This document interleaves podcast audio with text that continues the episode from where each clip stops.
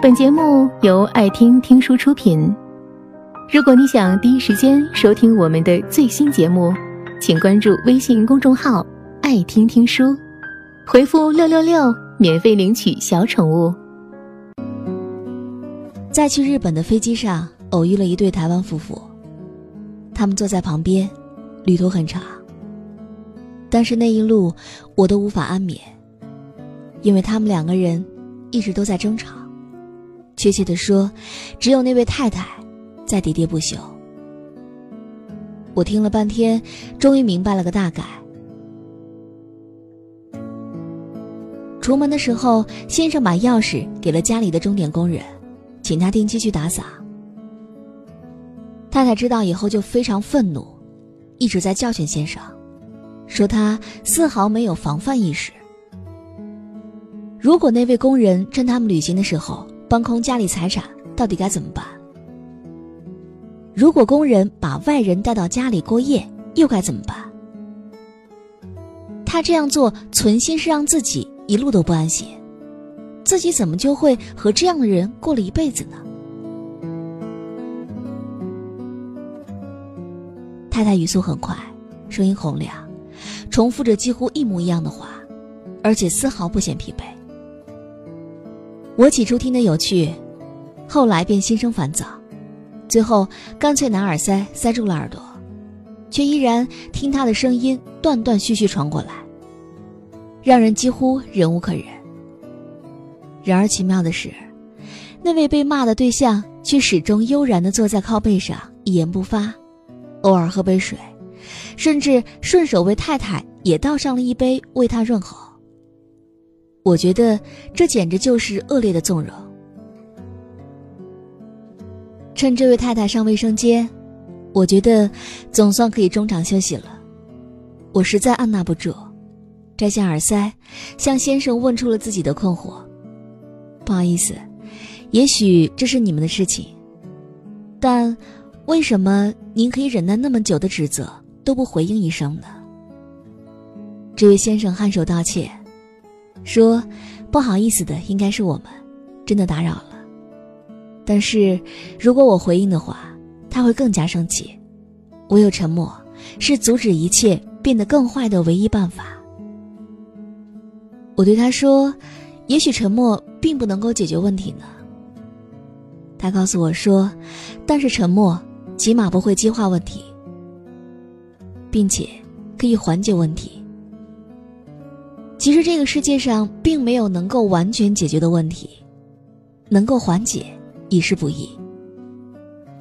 我很好奇他对于沉默的看法。那沉默对您来说是武器吗？先生微微沉吟，他说：“不，它是防御，是护心镜。”我很好奇为什么。他继续说：“它护住我的心不受伤害，这样永不致命。”在我可以承受的范围之内。然而，它也不比盔甲那么坚硬，不会反弹那些接近我心的人。他们对我很重要，我不忍心让他们去受伤的。另外一个故事发生在巴伐利亚，那年四月，我一个人旅行到了班贝格，那是草长莺飞的季节。小镇上有一间别墅吸引了我的注意力。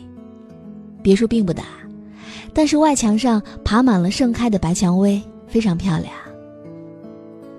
一位满头银发的老人正站在梯子上，认真修剪蔷薇的花枝。这时候，他身边的一扇窗子突然就打开了，一位老妇人探出头来。与这风景不大和谐的是，她表情焦躁。语速奇快的冲老人大吼大叫。虽然说的是德语，听不太懂，但是还可以感受到他的强烈不满。站在梯子上的老人聆听着妇人的吵闹，手下却未变，依然慢慢的修剪着枝叶，一言不发。直到吵闹完毕，他也停了停。突然，他剪下一朵身边开得最盛的白蔷薇，然后露出一个微笑，顺手拈起它，递向了窗边的老妇人。那天下午阳光很好，暖融融的照在身上。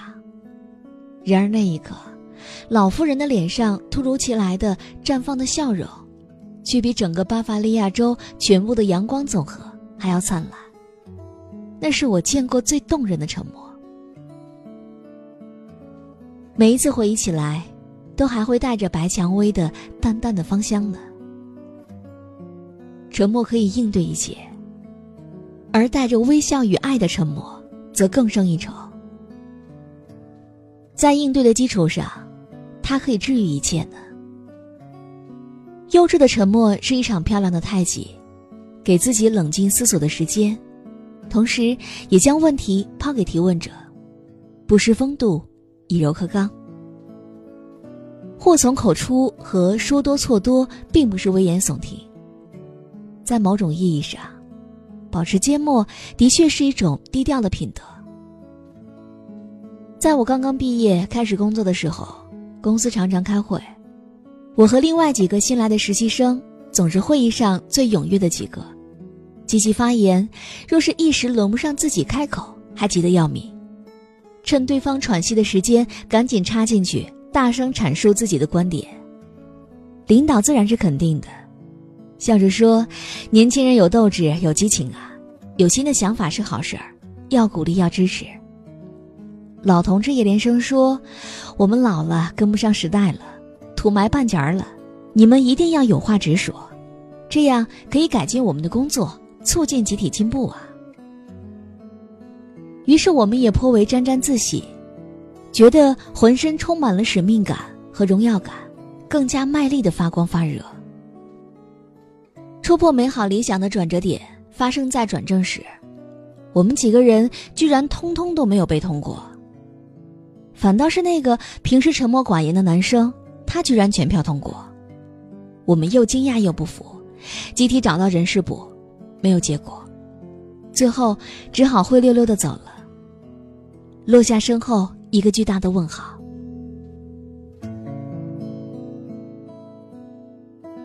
后来工作的时间久了，常常反省自身，也就渐渐的揣摩出一些当初失败的原因了，领导。并不一定会喜欢多话的人。多话意味着冒失、张扬、不稳妥。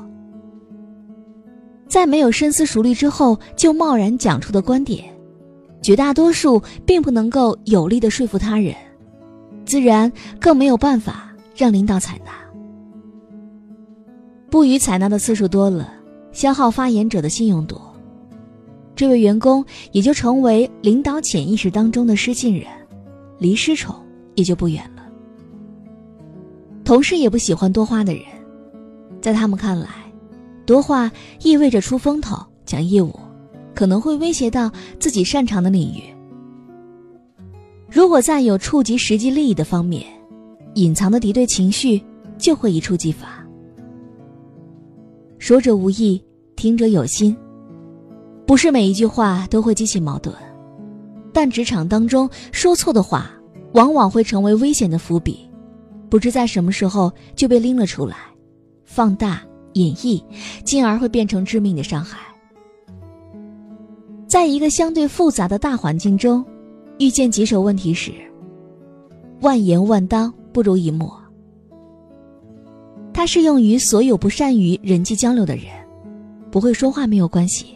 不说话总会吧。他人之事不容智慧，观其不语方为君子。当然，不多说话不等于不说话，更不是自扫门前雪，而是要谋定而后动，三思而后行。考虑周全之后再行开口，每一句都是画龙点睛，才让自己的每一次开口都变得有价值。今年公司又招了几个实习生，开会时他们叽叽喳喳，异常兴奋。每个人都摩拳擦掌，准备在会议上展示一番。我看着他们年轻朝气、争论不休的模样，忍不住微笑了。一个小女生看到，好奇的凑过来问我在笑什么，我笑着摇了摇头。我是不会对他们讲。呼心镜的故事的。因为，人总要亲自把心捧出来，枪林弹雨、风霜雨雪，走上一遭的。待到千疮百孔时，才知道疼痛难忍，才懂得生活残酷，才会主动去寻找那一面护人护己的护心镜。当你终于沉默，成熟，才刚刚开始。本节目到此就结束了，感谢各位的收听和陪伴。更多精彩内容，请关注微信公众号“爱听听书”，回复“六六六”免费领取小宠物。也欢迎你收听今晚的其他栏目。我们明晚见，晚安。